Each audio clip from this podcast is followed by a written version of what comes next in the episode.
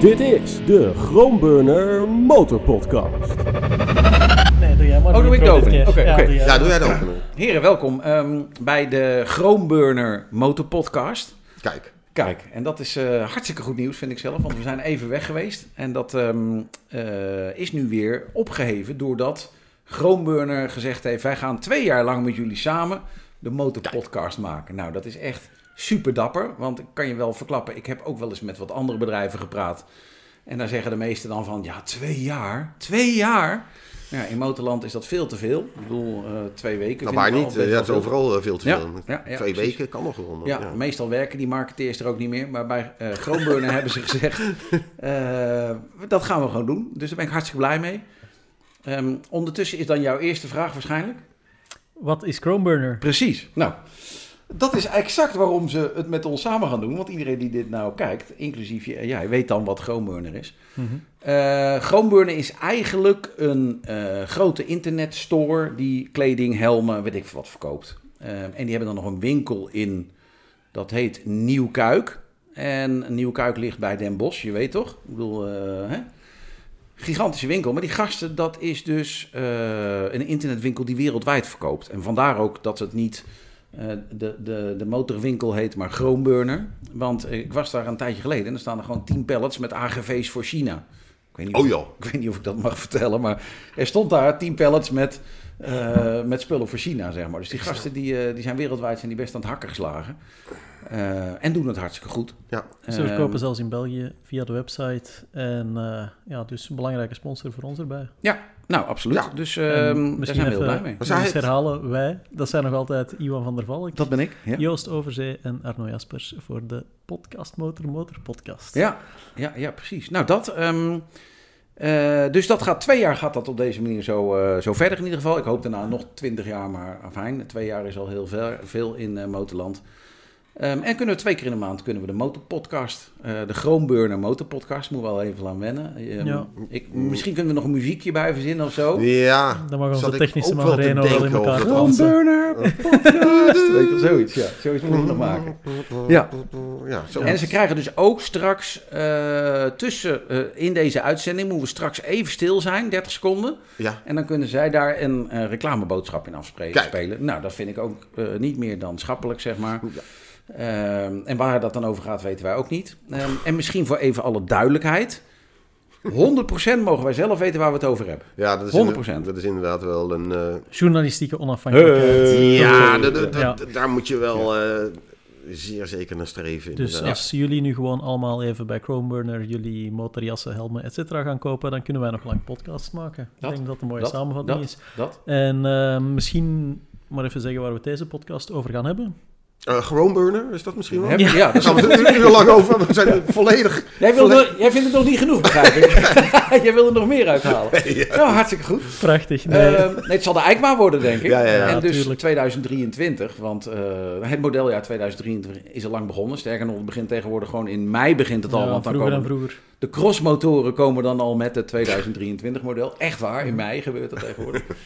Ehm, maar de Eikma was weer terug. Ehm, ik Ja. ben daar geweest. Het blijft de grootste motorbeurs eh, ter wereld, denk ik wel. Of toch Ja. de belangrijkste in ieder geval voor de Europese Ja, markt. voor onze markt zeker. En eh, ter wereld durf ik niet zo goed te zeggen, want je hebt waarschijnlijk in. China nog allerlei Exact. beurzen waar eh, wij nog nooit van gehoord hebben. Ehm, eh, die achtergrondgeluiden Ja, worden dat is een, verzorgd door onze kat overigens. Ja. eh, Buts. Ja. die. Dus, hè, Die kan af en toe eh, ook een steentje bijdragen. Ja. hashtag Buts. Misschien, misschien springt hij straks nog op de tafel. Dat zou ik niet raar vinden. Ehm, maar eh, het is wel de belangrijkste motorshow inderdaad Ja, voor nou, Europa. eh, en de rest van de wereld toch ook wel eh, qua Maar nieuwe wel- modellen. Steeds ietsje minder en minder belangrijk, heb ik de indruk. Kwestie van, eh, ja, vroeger werden de nieuwe motoren daar echt nog van onder de doek gehaald. Ja. Vandaag de dag is dat niet meer het geval. Als je dan kijkt naar jongens zoals eh, Ducati, voor wie de EICMA in Milaan gewoon een thuismatch moet zijn.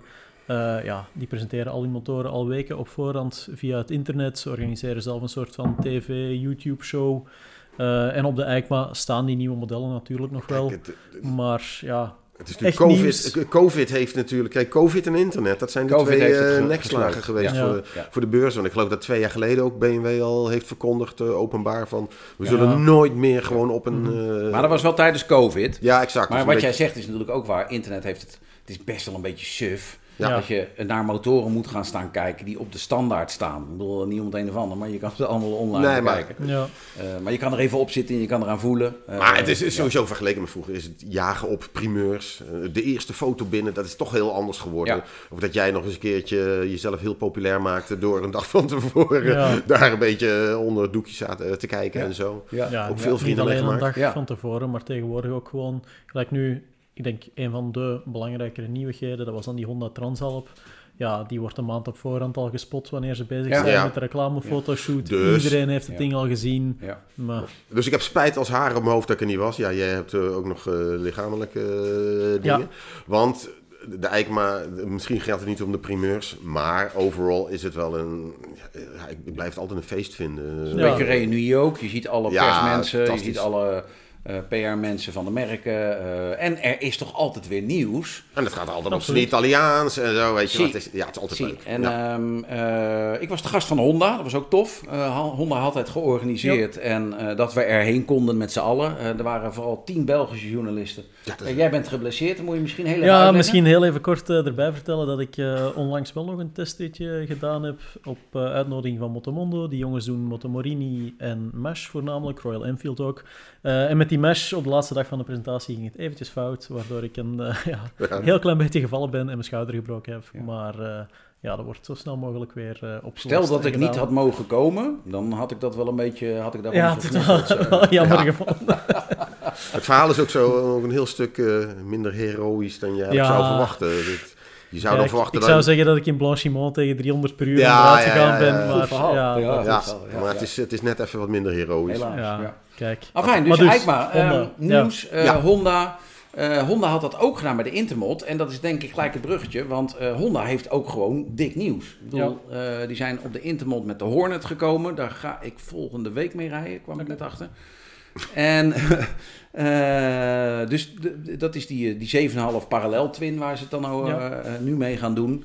En die kwamen daar ook direct met, op datzelfde platform met de Transalp. Nou, ja, die naam lag natuurlijk al klaar, dus dat Ja. was eh, redelijk Ja. makkelijk.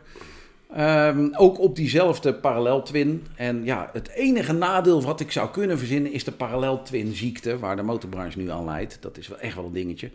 Eh, iedereen maakt parallel twins, want dat is lekker goedkoop. En met die 270 graden krukkas kan je dat ding een beetje karakter meegeven. Dan klinkt hij ook Ja. wel leuk, voelt hij leuk. Maar Neem niet weg dat het volgens mij een super slim ding is. En ehm, wat ik er het belangrijkste aan vind, is dat het er voor het eerst op lijkt dat Honda iets maakt omdat het leuk is.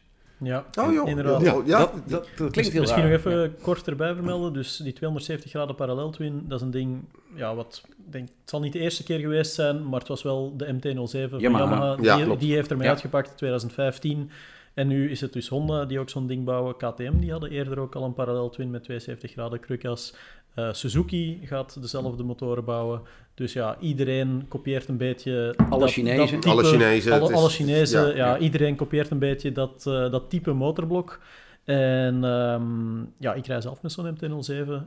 Daar is een reden voor. Het is gewoon superleuk, maar misschien heeft de motorpers er ook wel voor gezorgd. Hebben we het zo de hemel in geprezen dat iedereen nu alleen nog maar dat type blok kan maken. Want ja, laten we eerlijk zijn, bij een Hornet bijvoorbeeld, je verwacht een viercilinder. Hè. Je verwacht terug opnieuw Precies. een, eh, een Ja. Hornet zoals die in, in 98 gebouwd werd. Ja. Maar eh, het is gewoon een stuk goedkoper van, eh, van een Ja, is dat, is dat de reden? Of, of, of heeft het ook Denk iets met dan. Euro 5 te Denk maken? ik dan. Euro, is Euro het toch een 5. combinatie, maar ik denk Ja. dat de kosten wel leidend zijn. Want in principe is alles euro 5 te Ja. krijgen. Desnoods zet je er dan verschillende nokkenasprofielen op of Ja. eh, een klep in de uitlaat of weet ik veel wat. Eh, maar het schijnt dus dat die parallel twinnetjes met eh, überhaupt makkelijke euro 5 te Ja. krijgen zijn. Ja. Ze bulken ook niet van het vermogen. Dat, dat zorgt ervoor. Nee, het is vooral koppel, Ja. koppelkrachtig als ze moeten zijn. Ja. En eh, ja, daar kan ik dan ook geen slecht woord over zeggen. Het is gewoon heel fijn rijden. Hè. Je krijgt eh, Maar goed, direct dat pit onderin. gelijk al even advocaat van de duivel. Want ik bedoel, af en toe ook wel de terreur van de paralleltwin. Omdat het zo, zo, zo... Enfin, dat is dan een beetje gechargeerd misschien. Maar het wordt wel een beetje veel. eenheidsworst. Ja. eh, 13 Ja. in een dozijn Ja, allemaal. ja. eh. Nou ja, dat is ook het enige wat ik op die Hornet... eh, en, en we gaan het straks nog over de Suzuki's hebben. Daar geldt een beetje hetzelfde voor. Mhm. Het is wel zo, als je over de Eikma loopt... dan zie je dus alle grote merken hebben een naked bike eh parallel twin. ja. Ja, En alle Chinezen hebben er ook nog een. Dus alle merken, Hangzhou, eh Zhangpu, eh weet ik wat, alles wat je Ja. niet kan verzinnen, Ja. daar staat zo'n ding. Ja, en ze En- beginnen dan ook nog eens allemaal geweldig hard op elkaar te trekken. Klopt, klopt. Ze lijken De echt designers, op elkaar. eh, ja. ja. Ja, ja, Naked Bike is Naked Bike, moet er Maar een beetje ik- agressief uitzien. Je want kent ik, het ik, ik zei al een beetje advocaat van de duivel, want ik zat er vanochtend tijdens... oh nee, nou goed, in ieder geval, ik zat er vanochtend, al- ik zat er vanochtend nog eens even over na te denken, weet je. Van, ik denk ook dan van, jezus, dit is een parallel twin. Tegelijkertijd, de afgelopen eh, drie, vier decennia, was alles een beetje in dat segment. Dat was viercilinder. Ja. En daar piepten we ook niet over. Weet je? je had de, de supersportievelingen natuurlijk allemaal. Eh, het was allemaal zo rond de 100 pk, de, eh, vier cilinders, eh, redelijk eh, vergelijkbaar met elkaar. Het was altijd natuurlijk ook een draak om zo'n zo'n vergelijkingstest te schrijven. Ja. Want ze deden het allemaal goed. En eh, eentje trok een beetje zo en de ander stuurde een beetje zo. De eindconclusie En de was ook altijd wat je zelf het leukst vindt. Wat je vind zelf het leukst beste. vindt, weet je wel. als je en je had dan eigenlijk, kijk, nu inderdaad, er zijn al die paralleltwins. de- de- Mhm. de- de- de- de- de- Daar wemelt het inmiddels van. Maar goed, we hadden jaren geleden had je ook nog de Hornet en dan had eh, dingen had een FZ6, eh, Yamaha en dan had, we- weet je, Ja, Suzuki met toen- de Bandit enzovoort. toen was verder. de viercilinder was eh, ook standaard en was eigenlijk ook wel een soort van eenheidsworst. Ja, het leuke Wat van- vinden jullie ja. daarvan? Nou, het leuke hiervan vind ik, de eenheidsworst heeft ook een voordeel. Namelijk, Ja. die dingen zijn goedkoop. En er is eindelijk een middenklasse die tof is. Ik bedoel, je kan voor 10 Ja. mil kan je tegenwoordig een hartstikke leuke motor kopen Ja. daardoor. Ja, Het is wel zo dat ik, ja, ik word er wel een beetje flauw van dat ze echt allemaal hetzelfde zijn. Allemaal als je er ook op gaat zitten, als je ermee rijdt, het ontloopt elkaar bijna geen reet meer. Dus dan zou je eigenlijk kunnen zeggen, het maakt niet meer uit welke ik koop. Dus dan koop je hem op het uiterlijk of je merkvoorkeur. Ja, ik denk dat voor ons als eh, uit het standpunt van testrijders wordt het inderdaad een beetje saai. Uit het standpunt van, eh, van klanten denk ik wel dat het interessant is, want je gaat echt beginnen concurreren op prijs. En dat is Ja, iets wat bij die. Hornet dan weer enorm goed zit. hè. Ik weet sowieso, de andere fabrikanten, toen ze het prijskaartje van de Hornet zagen, ik weet niet meer exact wat het was. Eh, weet jij de Nederlandse Nee, prijs? ik ook ik niet. zou, Nee, ik zou, nee. zou het ook Ik moeten weet wel dat het zeer gaat doen. Ja, zes- 6,5 zoiets, eh, geloof ik. Het was- ja, bij ons hij echt wel hoger. bij jullie zit hij ja. dan iets Ja, hoger met de BPM. hoger, ja. Ja. Ja. Maar eh, ja, je gaat op prijs concurreren en dat is voor de, voor de klanten dan alleen maar goed, denk ik. Hè. Mensen die zo'n Nou, ding willen, kunnen voor weinig geld echt... eh, ja, En vooral bij Honda is dat, eh, ik bedoel, eh, ik Ja, heb er dat geen aandelen in. Inderdaad, Maar Honda dat is niet Honda sterkste punt geweest in het Ja. verleden. Hè. Ja, ja Honda Dus, wil graag ja. marktaandeel scoren, heeft heel veel verloren, komt nu eindelijk weer terug. In Mhm. Nederland en ook in België zie je dat, eh, Ja. Eh, hebben allerlei reorganisaties en intern gezeik achter de rug, maar zijn dus nu weer Mhm. eh, terug en kopen gewoon een beetje marktaandeel door veel minder marge te pakken op die, Ja. op die ja. Hornet. Dus ik denk dat dat al misschien wel eens de slimste zou Ja. kunnen zijn. Ja. even. Misschien van die Hornet en het Transalp, een gemakkelijk bruggetje. Ja, er is een ander merk dat twee quasi dezelfde motoren heeft voorgesteld om het eh, maar kort Ja. door de bocht eh, te doen. Suzuki, die eh, pakken voor de eerste keer in 100 jaar uit met eh, twee echt nieuwe modellen, mag Ja. ik wel zeggen. Want ja, na de Hayabusa, eh V-Strom 1000, et cetera, allemaal geüpdate modellen die Mhm. wel nieuwe kappen Katana. kregen. Katana. Ja. Eh, is er nu dus echt nieuws van Suzuki en dat op Ja. zich is al geweldig. Ja. En uiteraard zien we dan ook weer 72 graden parallel twins.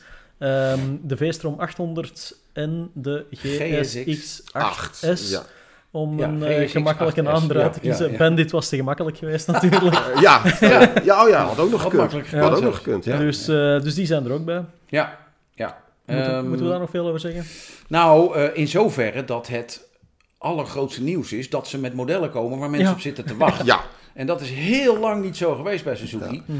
Ik heb gisteren nog een stukje zitten tikken over dat de GSX R1000 niet meer verkocht wordt in Europa. Ja, ook al. Het is ongelooflijk als je bedenkt dat ze in 2017 met een fonkelnieuwe GSX R1000 Ja, kwamen. ja. Helemaal nieuw. helemaal En niet. dat ze alleen even verzuimd hebben om dat ding Euro 5 te maken. Ja. Onbegrijpelijk. Ja. En dat heeft Suzuki achter elkaar gehad, dit soort dingen. Ja. En eindelijk komen ze nu met een ding waarvan mensen zeggen... hey, Ja. dat is een interessant ding. En dat die minder vermogen heeft eh, uit een 800 dan een Honda uit een 700. Of nou, je kan allerlei dingen Ja. gaan verzinnen. Maar het is gewoon iets wat mensen interessant vinden. En Ja. eindelijk komt Suzuki dus met twee modellen die Ja. interessant zijn. Inderdaad. Ik Waarbij het beste nieuws misschien nog wel is... dat de, de, de gewone DL650 en de SV650 Blijven. b- blijven. Ja, ja, dus nou, heb je ja. nog meer keuze. ja. ik denk alleen wel dat dat... We zijn natuurlijk al heel vaak bij dit soort verhalen geweest. En ze blijven altijd Mhm. totdat ze op zijn. ja, Eh, Ja, even maar eerst de oude stok Ja, ja. verkopen en dan En, en wat ik daar zelf erg zonde aan vind, is dat ik de eh, V-blokjes van de SV650 en de DL650, de V-strom 650, met voorsprong de allerleukste blokjes in die, Ja. in die klasse vind. Eh, Absoluut. dus eh, die paralleltwins zijn leuk, maar ik vind zelf die V-Strom en die, en die SV650 qua motor nog net leuker. Ja, super. Ja. En Ja. dat ze dan net die killen, ja, dat is dan een beetje pijnlijk, maar dat is dan de vooruitgang, denk ik maar. Ja, Alright. ja. Ik denk dat dat Ja. onderwerp daarmee En ik wil ook nog wel gezegd hebben dat die DL 8, eh, 800, V-Strom 800, Tweestroom 800 DE. die is wel heel eh, lief, is die. Ja? Dus net zoals een baby. Ah, ik vond die hoe- ook zo, ook Nou, zo ze niet heel zo- braafjes eruit zien met dan Ja. ja. ja, zo'n heel eenvoudig vorkje erin. En heel goed voor de aftermarket specialisten die Ja. waarschijnlijk meteen Ja. met eh, de, de full Eulins, full WP, weet ik veel wat, kit Ja, in Nederland komen. is Ja, het, het is zo dat een baby is lief als die niet zo mooi is. Was ik e- even Jullie hebben geen kinderen. Ja, als, als iemand Nee. tegen je zegt, wat een lief kind, dan bedoelen ze Ja, meestal, nou... Ja. Ja, ja, ja, ja, ja, wat een lief kind. Wat een lief kind. Ja, ja, ja, precies. ja. En ik, ik vind de DL800, maar dat is wel persoonlijke smaak. Hij is wel heel lief. Ja, het had net iets meer Au. DR650 Ik mogen bedoel, zijn. ik, een Transalp, ik vind het er knap uitzien, die, eh, die Ja. nieuwe Transalp. Oh, Tegelijkertijd is er ook helemaal niks nieuws aan. Nee, weet je wat? nee, Het, is, het is ook het design. Ik Ja. vind wel dat er aan design eens een keertje wat gedaan mag Ja. worden. Ik dacht Want, inderdaad want meer... dat wil ik, Ja, dat wil ik maar. nog even. Want ik vind eerste foto's die ik zag ook, en eigenlijk nu nog steeds, dan vind ik die blauwe GSX. Nee, GSX8S. GSX 8. 8S. 8S, Zeg ja, maar dat is het, Ja, die. die. ja, ja. Dat blauwe ding vind ik super. Ja. Weet je wel? Het Ja. ziet er hartstikke gelikt uit. Maar kijk je hem dan in het zwart en denk je, ja, dan blijft er ook weer niks van over. Nee, Terwijl als je misschien een Hornet dan ook zo'n blauw subframepje zou geven als die Ja. GSX8S heeft of zo. Of, of, of andere kleurige wielen. Dan zou die Hornet ook van opknappen. Ja, maar dan Dus, gaat Hornet- weet je, qua, qua ja. di- design... Ja, dat- dat- gebeurt geen... Dat wilde ik er net al zeggen. niks, dat is gewoon over die hele generatie. hè. Zet een niks. MT-07, die Suzuki, die Honda, zet ze allemaal naast elkaar. Op een foto, photoshop ze even Ja. in het zwart-wit. Ja, als je ze dan nog uit elkaar kan herkennen, dan werk je al in de sector volgens Ja. mij. Ja, dat heeft, zo dat dicht heeft tegen elkaar. Kawa Het is wel wat- goed gedaan. Kawa die heeft die Z-serie van Ja. ze. Als je hem helemaal zwart maakt, lijkt hij eigenlijk ook wel een beetje hetzelfde. Ja, ja, ja. Maar die hebben hem zo goed kleuren gegeven. Ja. Eh, ook het frame gekleurd, eh, dat soort dingen. Dat ik denk, nou, die springt Maar het is, wel, het is wel een beetje verontrustend, want we klagen ook wel over van dat we, als we eh, hier naartoe rijden, dan kunnen we een BMW niet meer van een Mazda eh, of, of Ja, wat dan ook klopt. onderscheiden. Ja.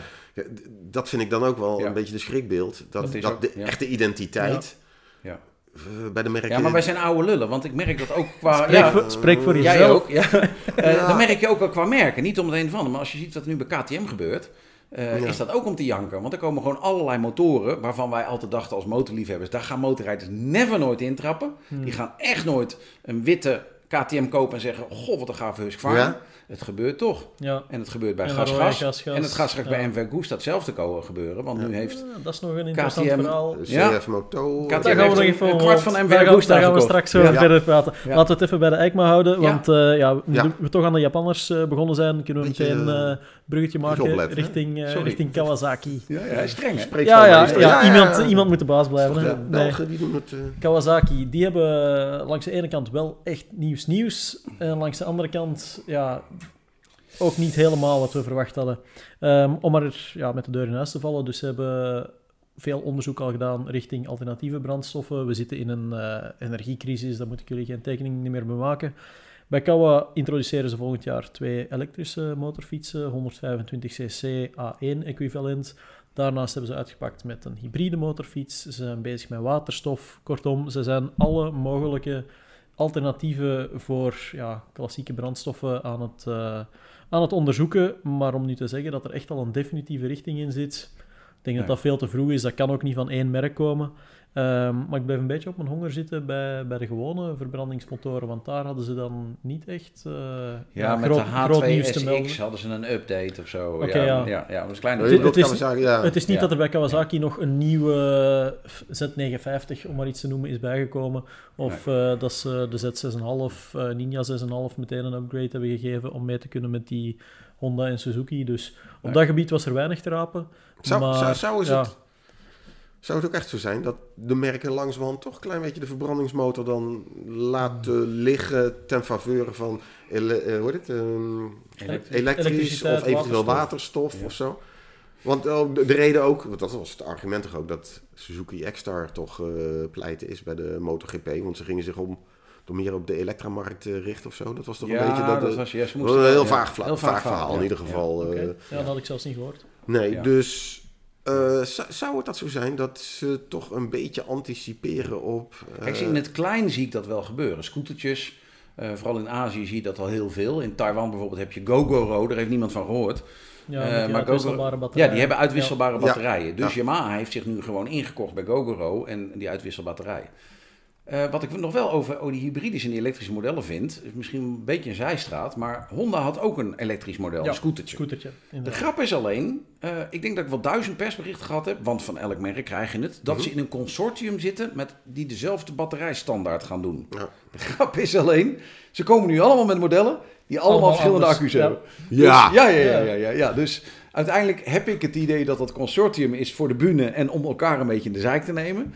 Eh, hè, want er zitten ondertussen wel 50 partijen in, zeggen ze, in dat consortium. Dus Ja, die ja, hebben ja. te Ongeveer veel politiek. Ieder motormerk eh, Ja. is er wel op een of andere manier bij Ja, betrokken. Klopt. Ja. En, en, maar de grap is dus, dan komt nu Honda met een uitwisselbare accu in een 50cc scootertje. Hm. Eh, die heet eh, EM01 of zo, want dat is... Dat is eh, zo werkt het bij Ja, Honda ja, ja, natuurlijk. ja, hè. ja. Ja. Elektrische motor 1, nou eh, dat. Ja. Ehm, en daar zit een uitwisselbare accu in, super slim. Alleen, ja, dat is de Honda uitwisselbare accu. Ik heb er nog extra naar gevraagd. Is dit ook uitwisselbaar met andere systemen? Nee. Eh, nee, Piaggio heeft ook zo'n hele wall staan met van die, uit, van die uittrekdingen. Ja, ja. Eh, accu's, allemaal anders. Allemaal Ja, het anders. is, Ja. iedereen heeft natuurlijk al een paar jaar zo'n project te lopen. Iedereen weet, de, Ja. de omlooptijd, laten we zeggen, de ontwikkelingstijd voor een motorfiets is om bij de 4, 5 jaar. Nee, met die elektrische dingen dat het allemaal nog ietsje, ietsje langer duurt of anders gaat, omdat de batterijtechnologie nog evolueert. Mhm. Dus eh, ik denk gewoon, ja, die consortiums, dat hebben ze eind vorig jaar, voor, of begin dit jaar voor de eerste keer aangekondigd. Dus Ja. vooraleer dat we daar iets van gaan zien, ja, mag je toch rekenen dat we nog minstens drie jaar verder Als zijn. het er ooit van komt. Als het er ooit van is komt, net, ja. Het is misschien net de Fabiak en de Ja. Rai. Ik bedoel, Ja, eh, daar zit iedereen, exact. eh, alle concurrenten zitten erin. Maar het liefst gaan ze, eh, nou dat mag ik niet meer zeggen, Ja, gingen ze rollend over straat. ja dat maar is... eh, dat is niet meer. Eh, Maar als het puntje bij paaltje komt, hebben ze dus wel elektrische projecten lopen en zijn de merken ermee bezig. En dus bij Kawasaki hebben we nu de eerste elektrische motorfietsen van een groot merk, laten we toch maar Dat is zeggen, waar, dat is wel, dat is wel 25 zo. Dat is wel zo. En ze zeggen dus ook, want dat werd een beetje onderbelicht op de EICMA. Daarna kwam de persman van Nederland nog extra, extra naar me toe. eh, van joh, deze dingen moeten in 2023 gewoon te koop worden. Ja. Nou, dat, dat, als dat lukt, Mhm. als, als, als dat lukt, dan is dat wel, hebben ze een Ja, enorme voorsprong binnen dikke, no time. primeur, ja. Dat, eh, want alle grote merken die laten zich nu voorbij fietsen door eh Ja, nou, de, de Chinese start-ups, eh, ja, precies. En de Energica's en de weet ik wat allemaal. Ja. Ja. Eh, ja, de Zero's, de financieel Mhm. toch een beetje wat kleinere partijen die echt aan het vechten zijn voor nou ja, de critical mass. Ja. Maar de grote merken hebben tot nu toe dat allemaal verzaakt. Ja. En, eh, Het is ja. uiteraard nog wachten voor alweer er eh, prijskaartjes opplakken en ze Ja. effectief daar zijn en de eerste test binnen zijn en hoe goed die batterijen functioneren. Uiteindelijk blijft het. Maar hetzelfde. Het is wel cool Ja. dat een groot merk voor de eerste keer ook echt zegt van Ja. oké, bam, hier is ons product, klaar. Klopt. Alleen het zal zo zijn. Hij is en te zwaar en te duur en te weinig actieradius. Want dat Ja. hoort tegen, dat is wat het is. Ja, fysica, fysica gaan we niet veranderen Nee, op 1, 2, nee. 3 natuurlijk. Nee, maar, maar, wat wel ja. is, is dat die modelletjes van ze motoren zijn. En het Mhm. meeste wat je nu gezien hebt aan, eh, Ja. eh, aan, aan eh, elektrische dingetjes zijn scooters. En Kawasaki komt nu met motoren. Ja. Nou, dat vind ik wel eh, een, stap vooruit. zeg Ja, dat is wel cool, maar dat zie je ook bij de elektrische merken wel. Gelijk eh, Energica heeft nu die Xperia, Zero heeft die DSRX. Ja. Ze, ze denken meer en meer aan de, ja, laat ons maar zeggen, echte motorrijders. De mensen die voor plezier motorrijden, voor de fun. Ja. En dat merk je Ja. bij Kawa ook wel. Het is niet zomaar een eh, mobility pizza scooter om Nee, eh, binnen de stad eh, Ja. verplaatsingen van 5 kilometer te doen maximum en dan terug aan de lader. Nee, het is echt wel Ja. iets, Ja. eh, ja, gewoon iets wat er cool uitziet. Wat, Maar Kawasaki eh, had toch ook die, die video's laten zien ook? Van zo'n elektrische Ninja? dat was van die Ja, hybride klopt. volgens mij. Ja, Ja, toch? ja dat Was zijn diezelfde dat dingen. was Op die- eh, 8 uur van Suzuka reden die Oh ja, dingen. Ah, ja, dat was ja, Ja. dat. Ja. Ja, dat zijn diezelfde dingen. En die hybride, nou die is dan nog verder weg, zeg Ja. maar. Want dat is hybride techniek, ook dat weer weegt en maakt het groot en eh, Ja. et cetera, et cetera. En dat waterstofverhaal, dat vind ik alleen een beetje het aparte. Kawasaki heeft klip en klaar gezegd, wij gaan voor waterstof. Ja, Maar ja, waterstof is natuurlijk heel ingewikkeld. Infrastructuur nul. Ja. Ik bedoel, eh, elektrisch is in Nederland goed geregeld, maar de rest van de wereld is dat nog heel anders. ja. Waterstof is er gewoon nog niks. Mhm. Ehm, maar ze hebben ook een waterstofblok laten zien.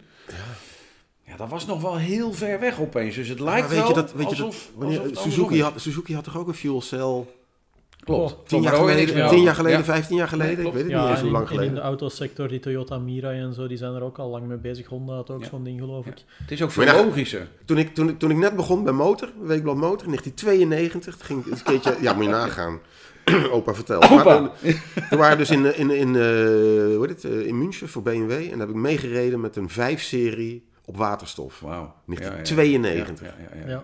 Ja. Om maar te zeggen dat die technologie eigenlijk al een lange weg heeft afgelegd. Ja. Maar ja, zoals ik al zei. En dat, bedoel- is, dat is trouwens niet mijn uitspraak, dat is eh, iets wat ik bij Triumph gehoord heb. Ehm, die jongens hebben ook hun eh, TE1 eh, Ja. elektrisch prototype. Ze willen dat niet verkopen, ze hebben het wel gebouwd, ziet er enorm cool uit, lijkt goed te rijden, whatever. Maar eh, die jongens zeiden ook gewoon van kijk, we kunnen de fysica en de chemie niet veranderen. Een batterij, daar kan je nu eenmaal maar zoveel actieradius, eh, die laadtijden eh Ja, maar mee dat is de. BMW-truc. Dus, dat is de BMW-truc. Je komt met een prototype, daar doe je vijf jaar koket mee op elke eh investeerdersmeeting en kijk, ons is lekker groen zijn. Na vijf jaar moet je dan met dat ding komen. Dat hebben ze nu gedaan met die CE04. Ja. Er zijn geen klanten voor, of heel Ja. weinig klanten voor.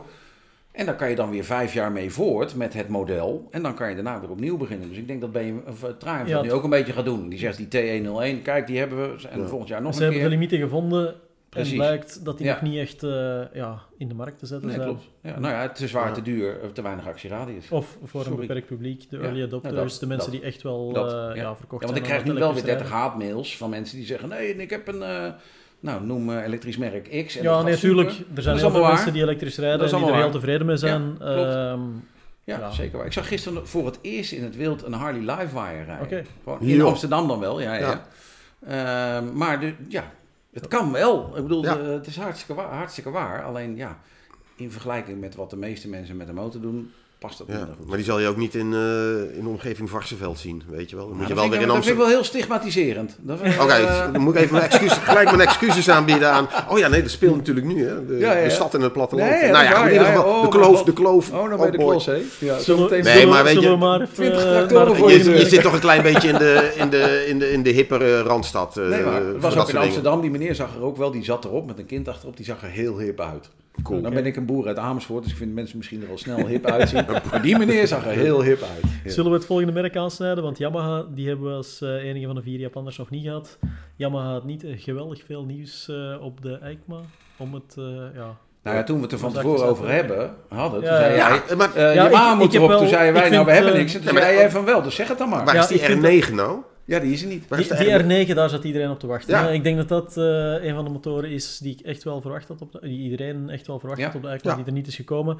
Ehm, langs de andere kant we hebben ze wel. Eh, ze zijn uitgekomen met een Nikon GT. Oké, ja, pff, niet zo speciaal. Ze hebben een scootertje. En ze hebben een Tracer 9 GT Plus.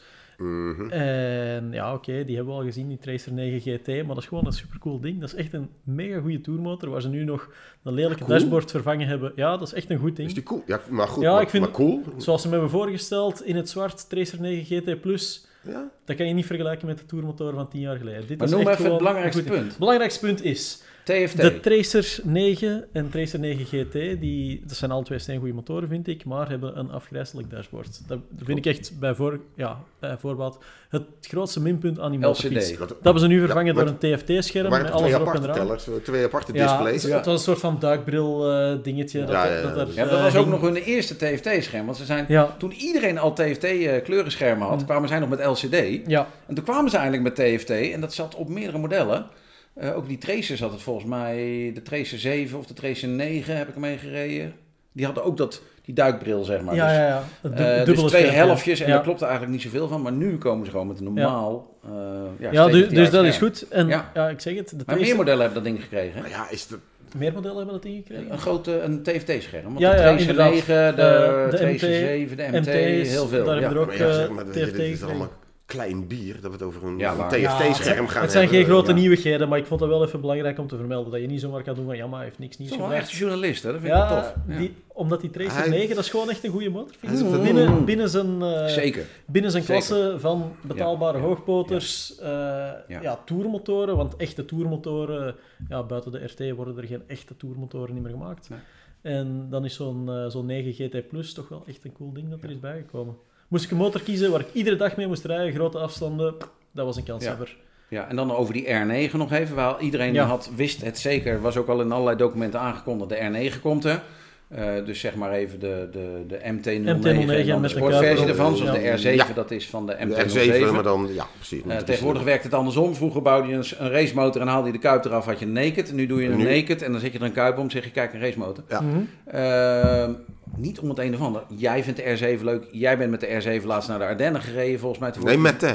Oh, met ten. Eh, vond je het minder leuk, zeg maar? Op het circuit waarschijnlijk, maar Nee, ik ben niet eens op circuit geweest. Oh, ik heb alleen maar door de file gereden. Ja, nou, dat was geen feest, ik. Ja. Het is Ehm, gewoon masochisme. Het roerde is, die dingen worden niet verkocht. Ik vind die R7 een superleuk ding. Ik vind het ook een er fantastisch komt een ding. R7 Cup in Nederland. Nou, ik zou, Ja. wel, ik zou wel een nier willen geven Ja. om daar aan mee te doen, gewoon een heel seizoen. Ja, Dat ja, is echt te tof. Ja, Ja. absoluut.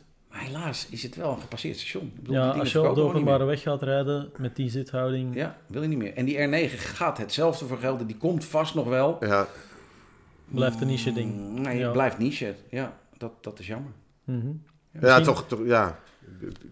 Toch geef ik dat ding wel alle credits, weet je. Maar het, Ja, ja, zou- zeker. Omdat ja, het- Ja, ja, het ja. is wel lef om het te brengen, weet je wel. Ja, En- ja, en ja. het is zo gek. Ja. Er, zit, er zit helemaal geen elektronica op. ABS, ja, oké, weet je wel. Maar dat vind ik wel eh, de, de charme van zo'n ding, van Ja. zo'n eh, van zo'n R7. Maar goed, eh, Ja, en dan vooral, want je hebt met die eh gieterkits eh, Ja. gereden, de GYTR. De GYTR. Ja, wie heeft Eh, dat dus verzonnen? de, de tuningstukken Ja. voor Yamaha. Ik heb met die, die R7 GYTR ook een stukje gereden op met de. uh-huh. En we hadden de keuze ook uit alle mogelijke Yamaha tuningmodellen, you name it. Maar voor op met de, voor op die circuits, ja, doe mij maar die R7 dan. Maar dan moet ik toch gewoon even van de bluff dit overtoepen. Ja, ja, Want ik heb er ja, op de GYTR gereden. Nou, echt Ja. serieus. Dat betekent iets van eh, Genuine Yamaha Team Racing of zo. Nou, an- anyway. Eh, eh, het was ook nog raar ook, want die, die Tralala. zou eigenlijk Professionals geen at IRT work. hebben, zeg maar. Is precies. Eh, nou ja, eh, sexy namen, eh, eh, acroniem is het geworden. Ja. Maar daar hadden ze ook nog een feestje van gebouwd op, eh, want De op. Spa waren we samen. Ja, ja. Eh, nee, was op- ik niet bij, was ik niet bij. Oh, je bent later op Spa geweest dan, of niet? Nee, ik ben niet op Spanje. Oh, ik heb wel op Spa gereden met dat ding. Toen, maar toen was, toen, Wrijf het maar in. toen was de fotograaf, waren ze vergeten. dat is echt gebeurd. Ja, echt gebeurd. Ja, ja. Sorry om dat ik het vertel, maar eh, aan het einde van de dag... Wij kwamen al bij de mensen van de pers. Toen zeiden we, wij zijn erop getraind. Je moet de fotograaf spotten, weet je wel. Dan doe je Ja. nog net even een beetje extra show. Kijk. En de hele dag geen fotograaf gezien. En op een gegeven moment gezegd, joh, eh het zal naar mij liggen, maar ik heb nog geen foto. Ja, die zijn er wel hoor. Maar wat bleek nou uiteindelijk? Dat dat gewoon een misverstand was. Dus die fotograaf was er gewoon niet. Dus, eh, maar nou ja, het voordeel daarvan was dat ik alsnog mocht komen op Le Castellet. Ja. Eh, Paul Ricard, het Ah. cir- circuit daar. En eh, daar hebben we gereden met een R7, eh, met een R6 en met een R1. En eh, dat was allemaal gaaf. Daar maar- kwam de R7 aan het einde van de Mistral een beetje Ja, te nou, Ja, nee, ze hadden dat circuit. Het was wel heel inge- Het was wel een Japans dingetje. Want we reden met drie, we reden negen sessies in anderhalve dag. Nou, negen sessies is best veel. Eh, de eerste was dan steeds op de standaardversie met standaard schakeling. Dan de tweede Oh, was dan met race-schakeling. Oh, jezus. En dan, eh, nou, dat ging maar zo de hele dag door op, af. Eh, wel quickshifter, geen quickshifter, race-schakeling, gewone schakeling. Dus op een gegeven moment, waar zit, ik, waar zit ik nu op? Keek je dan zo naar beneden, weet je. wel. Maar dat op die jouw R7 leeftijd. race op een kort baantje, op die R6 een iets langer baantje en de R1 was dan uiteindelijk op het lange circuit. En daar zit de Mistral dus gewoon op Ja. en dat rechte stuk is gewoon twee kilometer lang. En dan lig je gewoon met je borst lig je op de tank van een R1 en dan loopt hij in zijn 6 loopt hij dan toch al een tijdje dezelfde snelheid. En hij Ja. stopt er nog steeds mee, 299. politiek correct op 2,99. 299. Maar je gokt dan zelf in hoe lang die doorgelopen heeft, dat hij toch op de 3,30 zit ongeveer. Kijk, daar hebben we Buts. Ja. Hey, Butsie. Ga even op de zetel zitten. Kom maar eens even Kom bij ja, Joost. Ome Joost, ja. Ja. Dus daar lig je dan gewoon met de motor die 330 km per uur onder je aan het vlammen is over de Mistral. Ja, Ja. dat is echt wel een wanneer komt die, hoogtepuntje in wanneer mijn komt die bocht nou? Ja, ja, ja, precies. Maar het toont dan wel mooi aan. Oké, ja, die Mistral is cool en op Spa, daar kan je zoiets nog gebruiken. ja. Maar Ah, nee, ons kan je eerlijk zijn, voor, voor, voor de Nee. gewone circuits of voor op, Ja. de kleinere circuitjes of voor op straat, ja, Ja. Hooguit die R7 en zelfs daar. Klopt. Ja. Ja, met Ja. zo'n zithouding. Die R7 is wel echt superleuk. Vooral als je al die eh milieushit eraf gooit. Ja, Want zoveel hebben ze niet gedaan aan dat ding. Weet je, gewoon een ECU anders en een eh, open uitlaatronde. ja. Nou, er zit er al zoveel middengebied bij. Dat is echt niet normaal. Ja. Dat is echt wel heel erg vet. ja, het is super sympathiek. Ja. Ik vind het super sympathiek, dat ding. En ze hadden het een beetje ingewikkeld gemaakt wel bij Yamaha. Want ze hebben dan ook nog, dat was ook zo, dat is ook weer typisch Japans in mijn beleving. Je komt daar om de GYTR-versie te testen. Daar hebben ze dus een kant-en-klare GYTR-versie. Nou, dan blijkt dus dat die voor de R7 is er nog geen kant-en-klare GYTR-versie. Dus hebben ze gewoon maar alle spullen erop geschroefd. En dan gaan we daarna met de GYTR-versie van de R6 en de R1 rijden.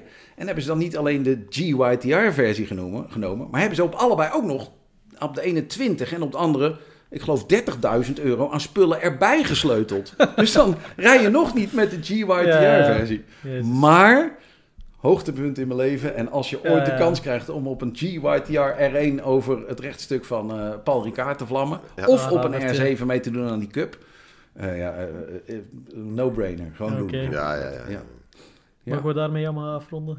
Denk Ik wel. vind van wel, ja. ja. Next. ehm, Dat is heel- jammer dat er geen TW 125 een nieuw is. eh. met het, met het eh, XSR 125 blok. Hij staat ik zit er gewoon voor de deur. Hè? Nou, ik heb al, ik heb al, die Ja, TW is- 105, de Ja, trilway, ja, ja, de legendarische ja, trilway, ja, staat ja, er ja, ja. gewoon. Ja, ik ben al met de Erik Krijgsman bezig om een eh, XSR XSR 125 om te blok bouwen. Ja. daarin te zetten. Echt? Ja, ja, Want? ja. Nou, Yamaha weet het nog niet, maar bij Nee. deze dan... eh, Maar waarom zou je dat willen? Is, Pak dan eh, meteen is- een is het huidige blok niet goed? MT3-blok of ja, zo. het huidige blok is hartstikke goed, maar dan win je toch, in plaats van 11,8 pk, heb je er dan 15. Zo, kaching. En je hebt een versnelling extra en je hebt een eh, variabele eh, eh, klaptiming. Ja, ja. Ja. Dus dat, eh, dat, Ja, maar ik weet dat niet ligt er niet ja, om. Nee, nee Ja. ik denk dat dat Eik- wel... eh, 40 2024. Nou, Ik wij willen eigenlijk, ik wil, eigenlijk heb ik al een beetje afgesproken dat ik gewoon de, als Yamaha het niet doet, dan bouwen we hem zelf wel. Een beetje dat dat de insteek is. leren. Ja. Dat zal Ja, Ja. want zo'n TW125, dat is puur fun, dat is een monkey en dan wat dan ook allemaal. Mhm. Daar ga je er shitloads van verkopen in Duitsland en in Frankrijk en zo. Ja. Dus eh, dat is een beetje het idee. Ja. Oké, ehm, ik zag net Renault het bordje opsteken van 30 minuten. En omdat we tegenwoordig eh, de Groenburner Motorpodcast Oh, zijn, ja. hebben we dan eh 30 seconden waarin eh, Commerciële een message from our sponsor. Nee, Ja, serieus, komt ie aan. kom maar op. Hey, hallo met Iwan. Hey, ehm, ik had even een vraagje. Die reclame voor eh Groenburner, lukt dat nog? Oké, nee, nee, nee, geeft niks. We hadden 30 seconden en dan kan je gewoon makkelijk uitleggen misschien dat eh Groenburner een online webshop is. En dat ook Nederlanders daar gewoon alles kunnen kopen wat los en vast zit aan motorspullen. Oké, nou dan doen we dat gewoon voor de volgende. Ik eh, hoor het vanzelf wel. Dankjewel, hoi.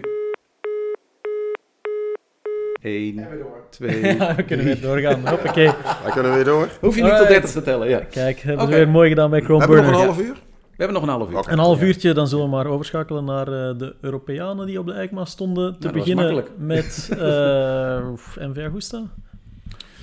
Poeh, ja. Eh, Ja. Ik vond dat MV Ja. Agusta een prachtige motor bij zich had. Namelijk de Super Veloce Super 1000. Veloce 1000, ja. Ja. Eh, die Super Veloce is een soort retro gelijnde eh supersport superbike. Die vorige van ze was al heel erg vet, vet, die 800. Ja, krankzinnig. En nu hebben ze gewoon dat duizend C-blok erin gesleuteld. En wat ik heel erg tof vind, daar hebben ze gewoon weer vier van die kontuitlaatjes in gezet. Eh, daar moet je van houden, maar het idee vind ik al goed. Want dat, ja, dat had die Ja, het- F4 vroeger natuurlijk ook. Ja, ja. Ja, ja. zeggen, het is een mix geworden van de F4 van vroeger Ja. met de Super Veloce Ja. 800, dus de retro styling op Ja. Superbike platform. Ja. Heel veel gaan ze er niet van verkopen, maar het is wel prachtig om naar te zien. Ja, En het is prachtig ik denk. Is hij al, hij is verkozen tot de mooiste van de Eik. maar- Tuurlijk. Nee, Ah, dat is altijd zo. Dat zoals ieder jaar. Ja, dat, is, dat dat is gaat een. Ducati Ja. of een, eh, Ja. of een MV Ja. Agusta. Ja, op maar op het moment dat, is- we dit opnemen is dat nog niet bekend, maar Ja, daar maar gewoon hij is al vanuit. Daar ga je gewoon vanuit. Ja. Eh, en dan verder hadden ze bij, eh, MV nog een, eh eh, studiemodelletje. Ja, studiemodel, prototype, Zo'n whatever. eh, retro eh, tralala. Ja. Dag zeg hé. gebaseerd Dat op was een, eh, raar ding model uit 1973. Ja, zo'n zo'n 750S Blijf- of blijft eh, toch, eh, America of het was Er heel eh, veel mensen die het erg mooi vonden. Dat, eh, Ja, Nou, het ik was moet zeggen, ik zag- it was het wel. eh, Ja, Jezus, ding. ik zag hem, ik zag hem een foto ervan. Ik denk van, ah, dit is cool. En s'avonds keek ik er nog een keer naar. Of tenminste, ik had al een berichtje gekregen van iemand die zei, jezus, wat een varken van een ding. ja, oké. Lekker duidelijk. Ja, dat was wel, eh, wel grappig. Ja. En eh, ik denk, nog eens, nog eens een keertje wezen kijken. Ik denk van, ja. Mhm. Toch niet. Nee, Ja. dit, is, dit is edelkitsch deluxe is het ook. eh. Ja. Het- Oh nee, het toch niet? Alles, het is eigenlijk Net alles niet. voorbij. Ja. Net niet. Ja. En dan moet ik even een zakelijk puntje aansnijden bij Ja, MV. Doe maar. Ehm, het is zo dat KTM heeft 25,1% van de aandelen van MV Agusta gekocht. Nou, ehm, het lijkt er nu op dat ze het bedrag daarvoor genoemd hebben 15 miljoen. Ehm, dat zou eigenlijk best wel raar zijn, want dan zou als je het doorrekent, ik ben niet zo handig in rekenen, Ja. dan zou het volgens mij 60 miljoen waard zijn. eh MV Agusta, wat dan weer niet zoveel is. Daar komt nog bij, en dat is wel heel raar, KTM gaat het aankoopproces van MV Agusta overnemen. Dus oftewel, de, Ja. de inkoopafdeling die wordt naar huis gestuurd, dat gaan ze nu in Mattighoven regelen. Het verkoopproces in de Verenigde Staten wordt ook gedaan Was door KTM. KTM. Ja, Dus dan hou je over de productie in eh eh Chirana, in Varese. ja. Nou, we weten allemaal, ik ben er wel eens geweest, jij bent er wel eens geweest. eh, Ja, jij bent, nou, dan weet je allemaal dat dat niet eh, eh, state-of-the-art facilities zijn. Dan, als ik dan denk aan hoe Stefan Pierer het in de tijd gedaan heeft met Husqvarna. Husqvarna, aan de andere kant van het eh, meer van Varese. Ja, dat kocht hij van BMW, want Ja. die waren uiteindelijk in de, gra- in de vloek van eh, eh, graaf Augusta getrapt. Ja. Eh, die hadden dat gekocht en dachten dat gaat een knaller van je welste. Maar dat bleek alweer een enorme niet. geldput. Ja. Net zoals eh, Piaggio, Harley, Harley Proton, weet ik veel, wat, Oh, allemaal al ondervonden hadden. dat was een types. toen heeft Pieren dat gekocht en die heeft dat op de beste manier opgelost. Eén zei hij, der Pieren had niet teuer gekauft. Nou, mijn Duits Ja. is eh, zoals je hoort eh, niet zo best, maar hij heeft dat voor 1 euro overgenomen. Ja. Schijnt het weer de beroemde 1 euro. Daarna heeft hij gewoon een rits vrachtwagens die kant op gestuurd. Alle machines opgeladen. Alle motoren die er stonden gewoon laat staan. Jongens, zoek het lekker maar uit. Dat waren dan die eh, Nuda en zo, dat soort Ja, ja, ja, ja. Nou, die zijn toen verdeeld aan eh, de, de, de importeurs en zo. Ja. In Nederland heeft uh, Motormonde er toen nog een stel gekregen. Als, motorblok opgekocht. ja, toen. als een Ja. soort afkoop van, nou jongens, hier heb je honderd van die motoren, succes er verder mee. Ja. En Pire heeft gewoon het hele spul ingepakt. Die wilde geen ruzie meer met de Italiaanse banken, geen Italiaanse vakbonden, geen Italiaanse werknemers, geen Italiaanse, alles wat daar gebeurt. In mijn beleving is dit wat nu bij MV gebeurt, de opmaat naar hetzelfde. En Ja. dan gaat eh eh, Pire die gaat ook niet door met een stel, want het is altijd gezeik daar in eh Varese. Het is altijd de vakbonden Ja. die moeilijk doen, het is altijd ge- ge- gejammer. Ja. Die gaat straks het hele spulletje overnemen. En ik vermoed dus, het schijnt nu al zo te zijn dat wat er beloofd was niet aanwezig is voor die 15 miljoen. Dus wat werkt er dan? Dan wordt het Ja. in plaats van 25,1% zeg je nou ja, we betalen nog steeds 15 miljoen, maar dan wordt het 40% Ja. of zo. Maar dat is het hem net, hè. want dat vind ik heel interessant dat je het zo zegt. Dit verhaal dat is iets wat we al verschillende keren gehoord hebben bij MV Agusta. En het is Ja. altijd die Giovanni Castiglioni die er voor Ja. tussen zit. Ja, En Ja, die kerel, dat is een figuur, dat is echt zo'n... Ja, die is zo onberekenbaar. Ehm, dat is eigenlijk de persoon die er eigenhandig voor gezorgd heeft dat ze destijds met Harley die deal hebben kunnen, deal hebben kunnen sluiten. Hij was toen 30 jaar, geloof ik. Ongelooflijk miljoenen deal. Hij had dat ook geleerd Eh, van zijn vader. ja, die, van- die kon van het zijn ook. vader. Dus Claudio, ja. kleine MV dat daar even eh, een eh, industriegigant in de zak zet voor, ik geloof dat het bedrag dat toen geopperd werd was 80 miljoen euro, maar Ja. Het ging over serieuze bedragen.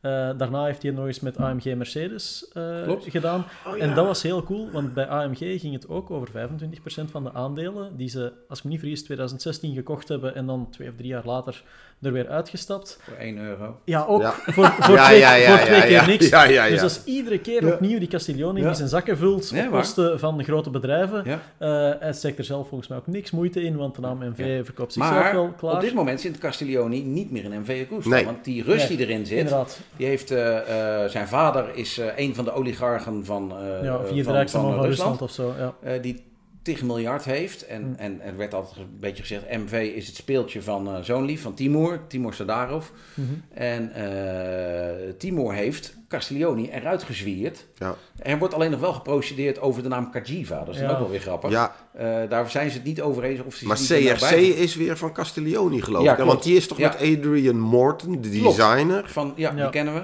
Ja. eh, naar San Marino gegaan eh, voor dat ja. CRC, toch? Ja. Maar ik heb de aankondiging daarvan gezien. Dus Castiglioni, eh, Morton, bijvoorbeeld de, de ontwerper van de Benelli, Ja.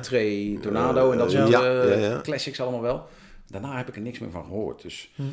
Eh, het is allemaal heel vaag wat er gebeurt. ja. Maar mijn inschatting is, Pierre is niet achterlijk. Nee, nee, Pierre nee, die dat weet dit. niet. Pierre heeft de geschiedenis gezien.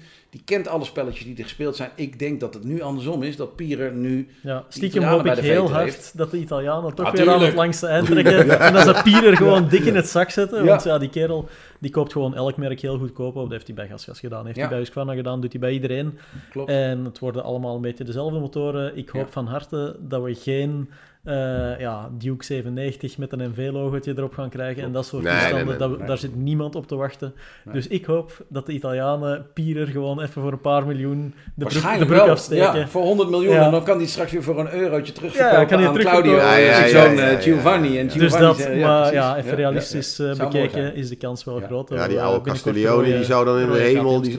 Die zou wel zien dat het goed was. Hij keek eh. en hij zag dat het goed Ja, was. ja, ja. Nee, het is ook nog eens even zo. Eh, laatst zag ik een interview in een, op een Duitse site waarin Pira aangaf dat hij wel degelijk Mhm. in onderhandeling is geweest met Ducati. Ja, En dat is hem niet geworden, of met Volkswagen ja, dan, de, baas daar riep hij al langer dat hij Ducati wilde overnemen, maar... En nu was- wil hij ze slopen dan door Ja. MV te kopen en, Ja. en daar eh, met rode motoren uit Italië eh, Ja. er gewoon tegenin te gaan. Ja, Dus, nou, dat, dat, is MV. MV afgerond. Ja. Next, Ducati dan maar in één keer. Ah, kijk. Dus eh, Ja. Ducati, ja, ze staan wel op de EICMA en ze hadden daar dan met de Scrambler 800 die in een nieuw kleedje steekt wel een nieuwigheid.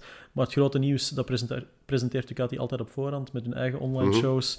Eh, de grootste nieuwigheden dit jaar, ik denk Di- Diavel. Diavel Javel, ja. V4R.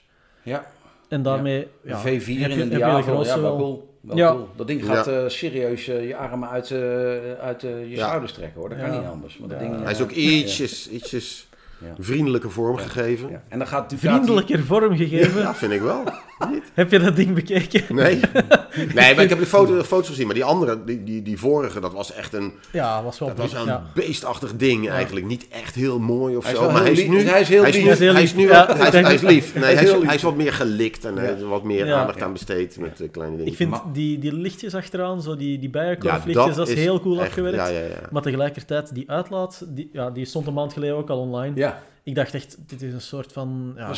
Chinees Ja. aftermarket bronding dat Ja. ze er hebben opgevezen. Ja. Nee, gewoon de vierdubbele uitlaat op de V4 op een, op een eh Diavel kan het blijkbaar. Ja. Nou ja, ehm, wat ik wel eh, opvallend vind, is dat ik denk... Een Diavel, wie koopt zo'n ding in vredesnaam? En wat ik dan wel weer grappig vind, straks als we naar de presentatie gaan van dat ding... dan gaan ze ons Vindt weer vertellen prachtig. dat die geweldig goed stuurt. Ja, ja, ja, ja, ja.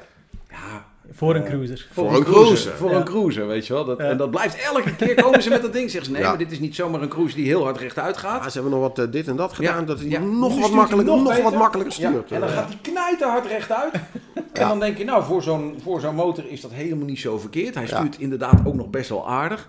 Ja. Maar ja, je koopt zo'n motor niet omdat hij zo lekker stuurt. Nee, natuurlijk. nee, nee. Je koopt zo'n motor omdat je een drugdealer bent met te veel centen en je moet het ergens aan opdoen. En dan, ja, Nou, dat. is zo'n Ducati Dat, Diavel ja, wel ja, een ja. Ja, is wel een bijzonder publiek voor ook, lijkt Ja. mij. Dat, eh, Ja, ze verkopen ze blijkbaar wel, want anders hadden ze geen nieuw model ervan gebracht. Hm. Maar uiteindelijk zie je nou die V4, zie je nu bijna overal in zitten. Want er Ja. wordt nog lang gezegd van, joh, die Diavel die houden we op het eh, V2-blok. Ja. Dat is dus niet gebeurd. Ja, dan kan je wel zeggen dat eh, de L-Twin eh, onderweg is naar de uitgang bij Ducati. Mwah, dat is misschien een beetje In het, super, in het supersegment wel natuurlijk, maar, maar waar zitten de, de, de monster? De Monster, de Panigale V2. Scrambler. Ja, maar die Panicale V2, daar verkopen ze er twee van. En toch is dat Ja. Scrambler natuurlijk, Ja, daar heb je een punt. Ja, ja, ja. Maar, Street- laat, laten ze niet. V2 ook nog. Ja. Eh, het sprongetje is wel, Ducati, dat kleine nietige fabriekje uit Bologna, wat zal Mhm. lang niet meer zijn. Dat zal lang niet meer zijn, Ja, nee, want de meeste motoren worden gewoon ook gewoon in, in Thailand gebouwd, daar gaat het ook Mhm. niet om. Ehm, maar zijn wel wereldkampioen MotoGP geworden en wereldkampioen World Superbikes. ja, cool hè. Hoe vet is dat? Ja, ja, ja. Hoe vet is dat? En dan niet alleen, dan mag ik toch ook even eh, pochen, eh, zoals ze dat in Nederland zeggen. Stoeven is dat gewoon in België. Ik stond er vlakbij. Toen eh, Nou. we in Valencia waren, bochtje Ik zwaaide twee- nog naar je. Ja, Ja, ja, ja, ja. Vanuit bocht 4. Ja. Oh man, dat was zo'n cool moment, echt waar. Dus ik was er op uitnodiging van Triumph. Heel veel Ja. bedankt Triumph. Die ga dan een jongens, beetje, eh, een beetje voor Ducati staan juichen. Ja, die ja. jongens... eh, ja, kijk, geen, Tri- Triumph, ook. Nee. Triumph joh, zit, eh, zit niet in de MotoGP. Die jongens hebben de Moto 2 gewonnen. Want ja, ze, dat, voorzien de dat niet zo voor iedereen. ja. Ja, en toch is dat een apart verhaal. Hè? Want je ziet dan een KTM rijden die wint, maar eigenlijk is het wel een Triumph Ja, ja, motorblok. Ja. Dat terzijde. Heel veel bedankt Triumph voor me uitnodigen naar Valencia. Want eh, ja, ik stond in bocht 2 en toen eh Pecco over de meet kwam, iedereen gewoon... Wow, Ik zag op. gaan, er stonden heel veel lui met witte, Oh. witte overhemden daar. Ja, Dat hoorde erbij, denk ik, al die triumphluiven. hè? ik weet niet wat het was. eh, ja, de. Ducati-jongens die, die hadden duidelijk een showtje voorbereid voor Pecco. Ja, het, het was heel duidelijk op voorhand. Er moest al mirakel gebeuren als hij niet zou winnen. Ehm, dus op het moment dat de race gedaan is, gewoon iedereen Ja. dik circuit op. En eh, ja, dat is super cool. Sowieso, na zo'n race het circuit opgaan is al speciaal. Maar het was dan ook nog in Valencia en de, Ja, ja, eh, de grote winnaar. En ja, die hele show bij Ducati, dat is toch wel... Ik, ja, ik weet niet wat het is, maar zo feestjes bouwen, dat kunnen ze bij Ducati echt wel goed. En echt sowieso. Valencia, eh, als je er nu niet geweest bent, Hmm. Het kost niet al te veel geld als je erheen vliegt. Als je nu een ticket Mhm. boekt. Ook Of, want dat kan eigenlijk nu al, want je weet de datum al. Als je nu het hotel boekt. Als je nu het kaartje bekoopt, dan is het echt een knaller van je Ja. welste. Als je een, een bucketlist hebt, dan en Ja, daar, staat, ja, ja. hoort hij Dan- erop te staan. En Dan is kan het je hem al- enkel, enkel hopen dat het een goed seizoen is, waar is de ontknoping echt wel Ja. op het einde volgt. Ja, ja. Maar eh, ja, dit keer was het echt wel eh, Ja. met Ja. alles erop en Ik mocht daar werken, zeg maar. En eh, Ja. dat, dat zijn wel de momenten die Ja, ja, ja, wauw, cool, man. Ja. Wauw, wauw, wauw, wauw, wauw. Ja. Ja. Helemaal gaaf. Ja. Goed, next. Even wachten, want ik ga even het kutten, ik ga even pissen. Oh, Zo.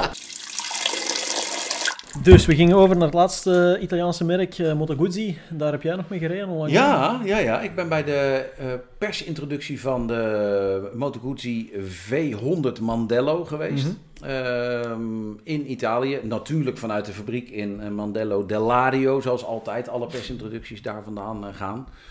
Ehm, het lollige daaraan vind ik dat de fabriek er nog echt is. Ik bedoel, er zijn nogal wat fabrieken in Europa die eigenlijk meer als museum bedoeld Ja. zijn. Met als, als En beste- designcenters eh, Ja. en, en de Een bazen. en visitor center of dat soort dingen. ja. Eh, er zijn een aantal merken die dan dat doen en dan de rest gewoon in Thailand bouwen. Eh, Ja.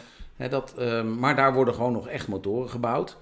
Moto Guzzi is een beetje een raar clubje, want dat valt onder Piaggio. En soms denk je, nou, het lijkt wel alsof ze in de kantine zo nu en dan zeggen... Nou, eh, we hebben eigenlijk al een tijdje niks gedaan aan eh Zullen we nog eens een Moto Guzzi. Zullen we daar nog eens wat doen, Ja, weet ja, je wel? ja, ja. Dus ehm, hebben ze nu een eh, volledig nieuw motorblok voor gemaakt. Natuurlijk een eh, dwarsgeplaatste V-twin. Zoals En als je dat zegt, krijg je alweer boze mensen achter je aan. Want eigenlijk moet je Ja. zeggen dat de de, het aandrijven als in de lengterichting bla bla bla bla. Ja, Anyway, eh, dat eigenwijze dwarsgeplaatste V-twin blok, daar hebben ze dan een compact blok van gemaakt. Mhm. Ik moet wel zeggen, ik ga daarheen en dan wordt er eh, de persinformatie gestuurd. We gaan een 1042 V-twin eh, hebben erin. Mhm. Ehm, dan denk je, nou, dat 200 wordt, pk. dat wordt lellen met dat ding. ja 200. Ja, ja. Nou, dat was het dus gewoon Nee, helemaal nee, niet. nee, nee, het, nee, is maar- een, het is een bravige eh eh, tourmotor. ja. Het aparte is ook, ze kiezen een segment wat eigenlijk niet meer bestaat. Zij Ja. zeggen zelf een naked bike met een kuip. Oké. Eh, zeg eh, Bandit S. Zeg eh, Mm, ja, dat soort dingen, weet je wel. Eh, Diversion. eh, Firestorm. nou, Nou, misschien ook wel een, misschien ook wel een beetje een alternatief, een echte man alternatief voor een allroad misschien zelfs wel. Nou, de grap is dat hij daar wat laag voor niet, is. of, of een naked... Joost Ja. vrienden aan het maken van. Ja, nee, ik- nee, nee, maar serieus. Nee, maar ik, ik heb die Moto Guzzi heb ik heel hoog zitten. Ja. ja, maar dat is dan die Heel hoog V85 zitten. Ja, ja, ja. GT. Nee, nee, nee, ik heb die... Dat is de allroad. Ja, dat is de en dat weet ik wel. laag. Nee, maar weet je, als je, als je het een beetje zit te kijken van zo'n zo'n zo'n V100, waar plaats je die in? Misschien zijn er Ja. mensen die denken dat... Sporttouring. Ja. Ja, ik, ik zou hem dat- toch, ja, toch sporttouring, bij de, nee, maar- de GSX 1000 GT Misschien- en de... En de Maar misschien zijn het ook mensen die 1000 denken, ja, maar ik ga, 1000 niet, ik ga niet op een GS zitten. En die kopen, of Ja. die kopen op... eh, Ja, maar het is Ja. geen allroad. Het is Nee, oké, een het is geen sport- allroad, dat weet ik wel, sporttouring. Zij zelf zeggen, het is een kruising tussen een sporttouring en een naked bike. Eh, met een kuip. Een naked bike met een kuip. Dus dan En kom wat je vind het S. Want de nieuwigheid aan het Ja. ding is toch dat hij vleugels heeft. Klopt. Of, Eh, ja. hij, nou, laat ik eerst toch nog even de positionering doen. Voordat ik, want uiteindelijk het, Ja. het, het leukste komt voor laatst. Ja, dan kom ik ook nog Ja, even. Ja, dan kom ik ook nog even. Ja. Dat sporttouringdeel, dat segment is volledig naar de klote geholpen. Er is niks meer. Het enige wat er nog is, is een BMW RT zou je kunnen zeggen. Een sporttouringmachine. Voor de rest bestaat het segment niet meer. Dus ze duiken in een segment wat er eigenlijk niet meer is. Ehm, dan is deze motor, het blok wat daarin zit, dan moet je het wel heel erg graag willen. Dus je moet een Moto Guzzi willen of je moet een motor hebben die willen die, nou, die lekker rustig, eh, mooi geluidje en een bijzonder ding. Je wil iets bijzonders. Nou, Dus hij, maakt geen, hij is geen concurrent voor welke bestaande motor dan ook. Ehm, en uiteindelijk is het een segment waarvan veel mensen zeggen: ja, eh, eh, nou, vind ik dat interessant. Er zijn betere tourmotoren, maar dat zijn allemaal allroads. Daar heb je eh, 100% een punt, dus daar concurreert hij dan ook wel wat mee. Ehm, en dus hebben ze het in een gimmick moeten zoeken en dan kom je met de vleugels. en eh, ik heb er een, eh, ik, ik weet niet of het filmpje ergens vanuit ja, ik zag, ik zag op dat je- testmotor heb ja, ik een ja. eh, filmpje gemaakt, inderdaad. En dan zie je met van die onboard zie je heel mooi die dingetjes zo gaan. Ehm, daar kan je twee dingen van vinden. Nou, je kan er twee dingen van zeggen. Het eerste is, het is nergens voor nodig. Mhm. En dat is ook gewoon zo. Bedoel, Even serieus, het is hartstikke leuk, maar het gaat nergens over. Het tweede is echter, zo gauw als je in de buurt komt van dat ding, als je het hotel inloopt, waar dat ding in de lobby staat, als je ergens rijdt, als je ergens stopt, het gaat alleen maar over die wings. Oh, die Ja. ja. Ja, dus iedereen wil ze ook zien bewegen. Dat gaat ook gelukkig redelijk makkelijk. Als je, kiest, eh, als je wisselt van riding mode, dan, eh, hè, dan dan gaan ze al open en dicht. Dus dan kan je het al laten zien. Eh, je kan hem zelf instellen dat hij bij 60 open gaat of bij 80. Nou, dat is... eh, Echt waar, echt ja? Waar, echt waar, echt waar. Ah, cool. Dus, Ja. ehm, maar dus, dus eigenlijk is die gimmick gaaf, maar het gaat nergens over. Ja, het, is, het, Ja. het is een beetje eh, bij, bij de oude, ja, dat is een heel ander eh, iets natuurlijk, maar bij de oude Kawasaki-rijders, die zweren bij een ZXR met die Ja, stofzuigerslangen. tuurlijk, want die moet je hebben. Ja. Ja, ja. Je moet die stofzuiger, er, er kwam niet eens lucht doorheen natuurlijk, Nee, toch? nee, of tenminste, er gebeurde, zag er ja, er kwam lucht, maar er, Ja. er gebeurde verder geen kloten mee. Ja. Maar het was zo vet. Ja, ja. ja dus bij Ja, deze zou Ja, dat ook kunnen Bij, zijn. bij dit ding, als ik, ja, verbeter me als ik fout heb, maar eigenlijk bij een K1600, de GT van BMW, daar heb je toch ook langs de zijkant die flappen om op warme dagen de lucht een beetje anders te geleiden, dat je naast je windscherm toch ook nog Ja. lucht, rijlucht op je lichaam krijgt. Dat is toch gewoon net nou, uiteindelijk dit, alleen dit is dan elektrisch. Alleen gebeurt dit Ja, automatisch. en, Ja. en dit is Ja. elektrisch. En uiteindelijk is het idee supergoed. Ik bedoel, Ja, het ja. idee is supergoed. En Ja, op echt- K1600 werkte dat ook echt, echt goed. Dus Ja, ik maar ook hier- ook... eh, Nou, ik vind op de K1600 wel meevallen. Maar het is in ieder geval, het idee is goed. Ook op de K1600 dat je het wat kan, kan bijdraaien naar Ja. jouw zin. Eh, op die Guzzi is het super slim. Want iedereen roept er al tijden over. En zij doen het gewoon. Dus Ja. dat is hartstikke tof. Ja, ja. Maar eigenlijk is eh, het echte nieuwe van hun, het ruitje is elektrisch bedienbaar. Dat is maar zo'n klein ruitje. En Mhm. eh, dan zou je zeggen, joh, eh, er is ook aftermarket een grote ruit. En dan opeens wordt het heel interessant. Het is voor de Guzzi de modernste Guzzi ooit. Want hij heeft alles. Hij heeft eh, Ja. eh, eh, bochten, ABS, hij heeft traction control, hij heeft mappings, hij heeft alles is instelbaar. Dus dat is het echte nieuws. Maar waar je ook stopt, wie er ook Ja, bij ja, komt, ja, ja, ja.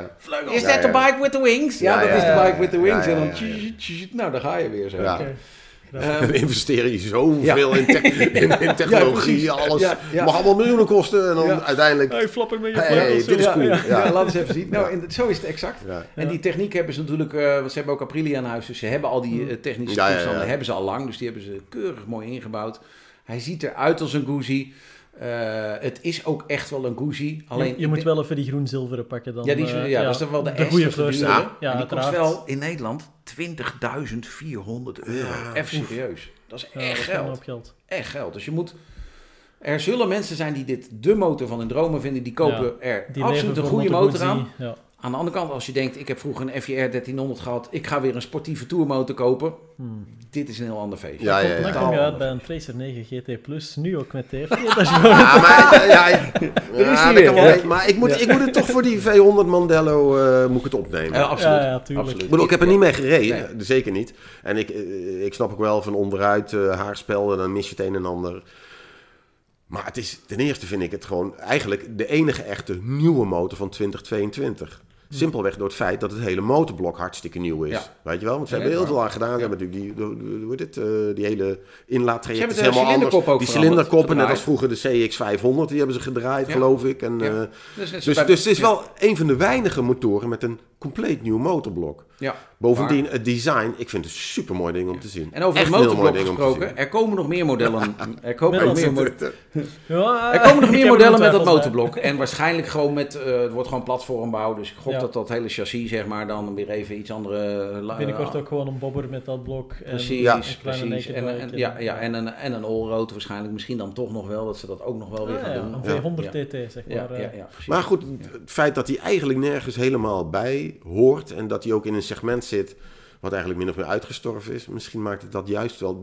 misschien super, ja. vind ik het dan juist weer een hele interessante Ja, motor. want anders hadden ze het gewoon als een Aprilia kunnen verkopen of zo. Dus wat dat Ja. gaat, is het wel slim omgaan Ja, met het merk. Dat is eh, het Guzzi. vooral. Ja. De, de overlap tussen Aprilia en Moto Guzzi wordt een stukje groter met deze motor. Precies. En, en er zijn best wel veel mensen, denk ik, die een V7 of een V9 hebben of een V85. Die een stapje omhoog willen. Of Ja, mensen die een hele oude. Guzzi hebben. Die Ja. zeggen, ik wil eigenlijk wel een, eh, een nieuwe Guzzi. Nou, dan is dit voor iedereen Ja. die een Guzzi eh, heeft staan. Ik denk dat dat de grootste eh, eh, potentiële eh, kopersmarkt is. Ja. Mensen Ja. die al een Guzzi hebben. Dat, dat. Ik hoop vooral dat Gazzy en Brian, Ja, ja, ja, tuners, ja, ja. dat die jongens Ja. misschien dat motorblok Ja. nemen en nog eens iets cools gaan ja, bouwen. kan je die MGS 01, Ja, kan je die niet MGS terugbrengen? 100, uh, Ja.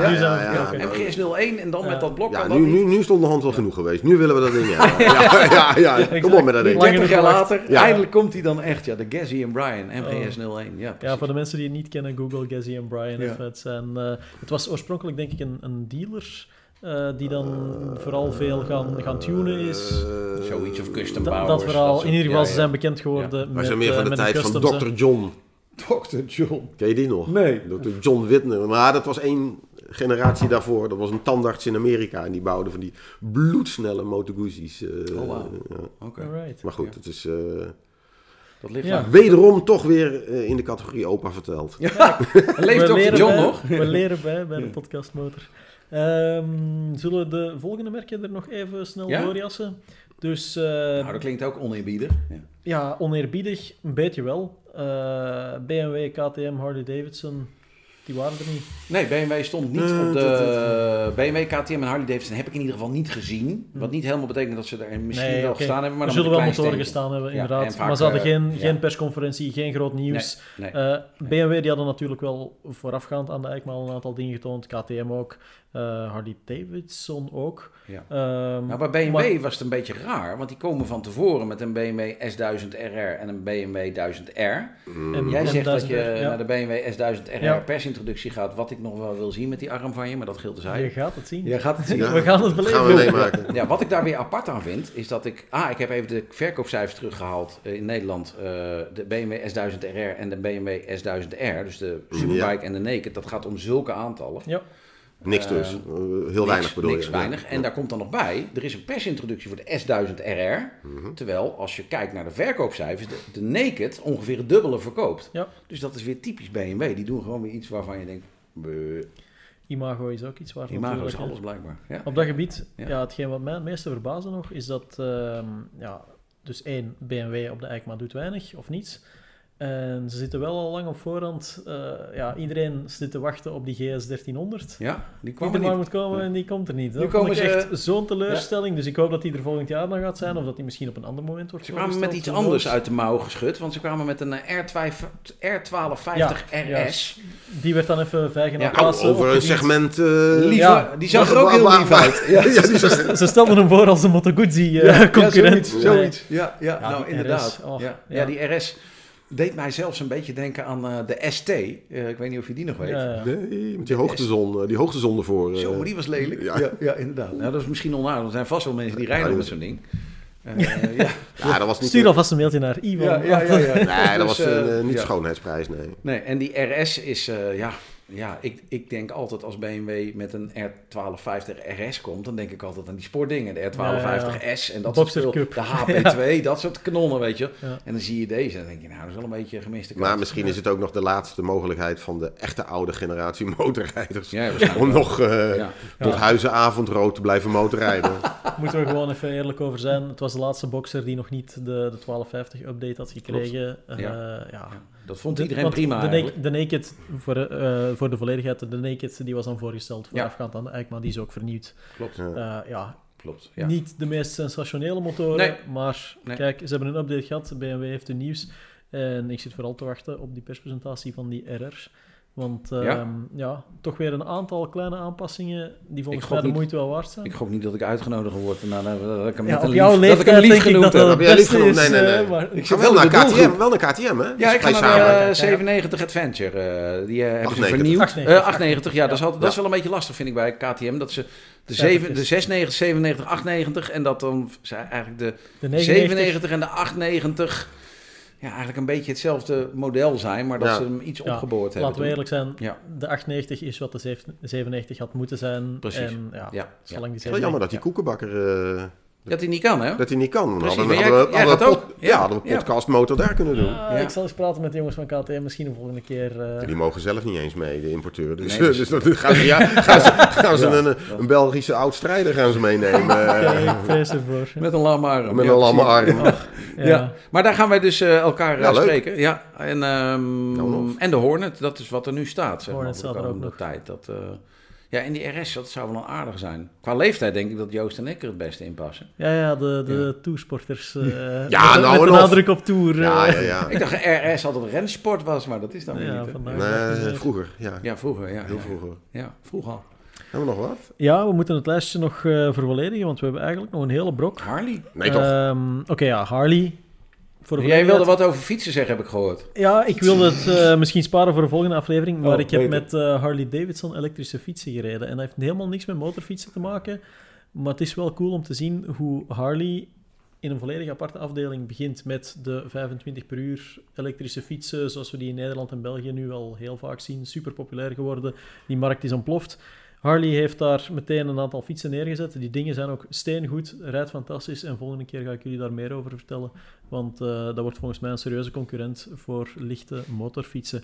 Maar verder denk ik dat er weinig... eh, Ik geloof ik... ik- ja, nee, nee. Ik vertel het je Ja, volgende keer. want Je bent niet bang, ja, in ieder ik geval. geloof Ja. nee. Nee, nee, nee. Ik- ik- In ik Nederland, niet. eh, Nederlanders vertellen over fietsen. Ik, eh, nou goed, ik Ja, vul ja, me er nu met, al op. met veel plezier. Maar Ja. daarmee kunnen we Harley wel even Ja, ja, ja, zeker. Ja, ja, ja. Eh, en dan is er nog een heel grote brok, eh, China. China, ja. Want ja. De. EICMA, de Ja. Intermod en gewoon de motorwereld in het algemeen, je kan China er echt niet meer, eh, Nee, nee, niet nee, meer nee. buiten denken. Hè. Ik heb er gelopen op de Eikma natuurlijk. En daar was vroeger een apart paviljoen met, eh, Ja. met Chinezen. Yamasaki. Ja, en er stonden ook eh, hele stands dan met achterlichtjes of kleine, LED, of kleine, kleine friemeltjes voor de, voor de business-to-business eh, handel. Ja. Dat was nu nog niet. Er waren best wel veel Chinese merken. En ik Mhm. heb bij een aantal van die merken gekeken. De kwaliteit daar die gaat heel erg snel omhoog. Ja. Mhm. Er zitten ook nog wel dingen bij die gewoon kwalitatief minder zijn. Ehm, ik heb daar wel eens wat over gevonden bij een merk. Ik zal geen naam noemen, maar het begint bij een M en het eindigt op Ash. En daar vind ik dan van, van jongens, in al die jaren sinds 2012 moet je stappen maken. Mhm. Dat hebben bijna alle Chinese merken wel gedaan. Maar Ja, er staan er allerlei merken waar je nooit van gehoord hebt. Nee. Ping Ho en weet ik veel wat. Ja, ja. En dan ga je kijken bij die Ping Ho en dan staat er een 600cc na- naked bike. Dan denk je even niet serieus hoor, maar dit is dezelfde motor, ziet er hetzelfde uit, is kwalitatief hetzelfde Mhm. als alle naked bikes waar we het We moeten nog eens een keertje echt goed naar kijken. Maar ik hoor ook wel van die verhalen over CF Moto. eh, Klopt, dat, ja. dat Supergoed. ook toch Dat is toen wel... eh, CF Moto, dat is echt wel een van de grotere spelers, denk Ja. ik dan. Ja. Die hebben nu van hun eh, MT800, dan de Allroad met het KTM-blok, daar hebben ze nu een, eh, een RR of RS-versie van uitgebracht, die er ook nog eens echt cool uitziet. Ja. Ehm, Ja. Moeten we wel meteen bij vertellen, de prijs van die ding is ook wel...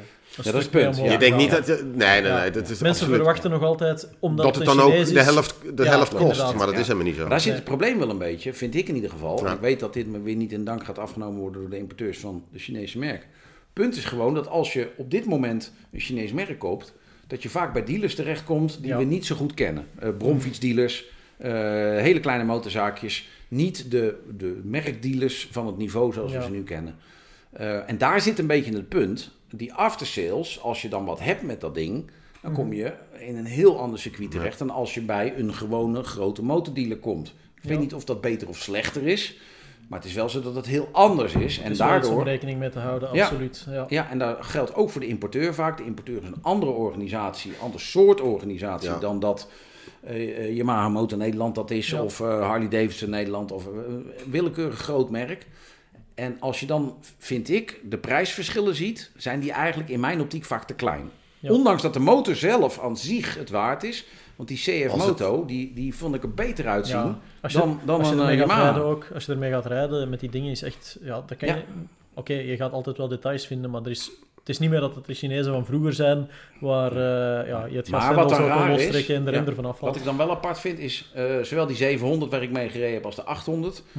eh, die hebben dan dat rare dat die opeens meer gas geeft. Dat die opeens... Die 700 heeft dat Ja, vooral. 700 heeft dat Ja, sterk, de wordt het 800 karakter. hoorde ik van dat die dat ook een Oh, beetje heeft. klein detail. Zo'n tweetakt gevoel, weet je, dat die opeens... Oh, zo. Ja, ja, ja. Ehm, en daar denk je dan van, dat zou... eh, dat wordt dan wat ingewikkelder bij een after-sales organisatie van het kaliber Ja. die Ja, bij ja, deze ja. merken hoort. Ondanks dat ik het allemaal super aardige mensen vind en dat ik het gaaf vind met welke passie ze aan die merken werken. Mhm. Maar het is wel een beetje dat je denkt, ja, het is gewoon anders. Dus Ja. als je... Het prijsverschil moet in mijn optiek nog wat groter zijn. Dat Ja. kan niet Ja. 500 piek zijn zoals... Kijk, eh, Nee, nee, nee. Als het als- onder de 10 mil is en het scheelt 1000 euro met een Japanner. Ja, Ja, dan zou ik toch zeggen, koop die Japaner. Ja, dat is heel onaardig, maar dat is, ik heb daar gedoe over gehad met de Motomorini. Ik vind die Motomorini 6,5, die Escape, een leuk ding. Maar als die maar Ja. 500 euro goedkoper is dan Ja. een, eh, eh, ja dan dan, een een nieuwe, Kawasaki dan een nieuwe. Hornet die wordt voorgesteld aan een introductieprijs die Ja. belachelijk laag is. Ja, klopt. Dan wordt het een moeilijk verhaal. Dan Ja, je- ja, dat- ja. precies. Dat, en dat ligt dus eigenlijk niet zozeer aan de motor zelf, Nee. maar meer aan het hele pakket wat er omheen zit. En daar, daar zit ook geld in. Ik bedoel, dat kost ook. Ja, dat is iets wat, we, wat, wat ik wel vaker merk als mensen aan me vragen van ja, welke motor moet ik kopen? Ik twijfel tussen dat en dat. Mijn eerste vraag is dan meestal ook van ja, kijk, welke dealers zitten bij jou in de buurt? Ja. Ja, ben, je, ja, ben je ja. er al eens binnen geweest? Ja. Heb je er al eens mee gesproken? Dat Ja. soort dingen, dat zijn Ja, eh, goed zaken punt. die mensen niet altijd in de vergelijking mee opnemen. Ja. Maar wat in de praktijk wel super belangrijk is, hè, dat je er gewoon op kan vertrouwen. Dat ja, je daar binnen gaat, dat je weet, ze hebben stukken op voorraad liggen, ze kunnen me verder helpen. Ja.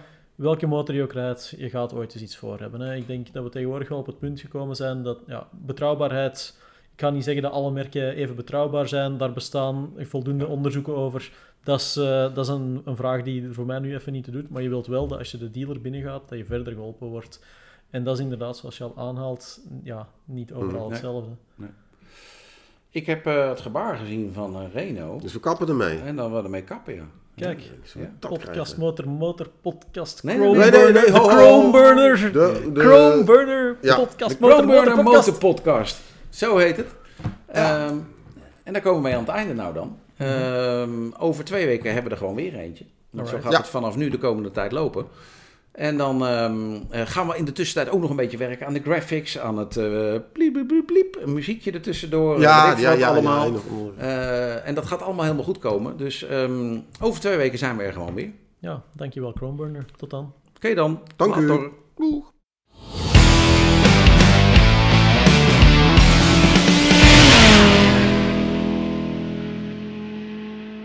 Dit was de Groenburner Motor Podcast.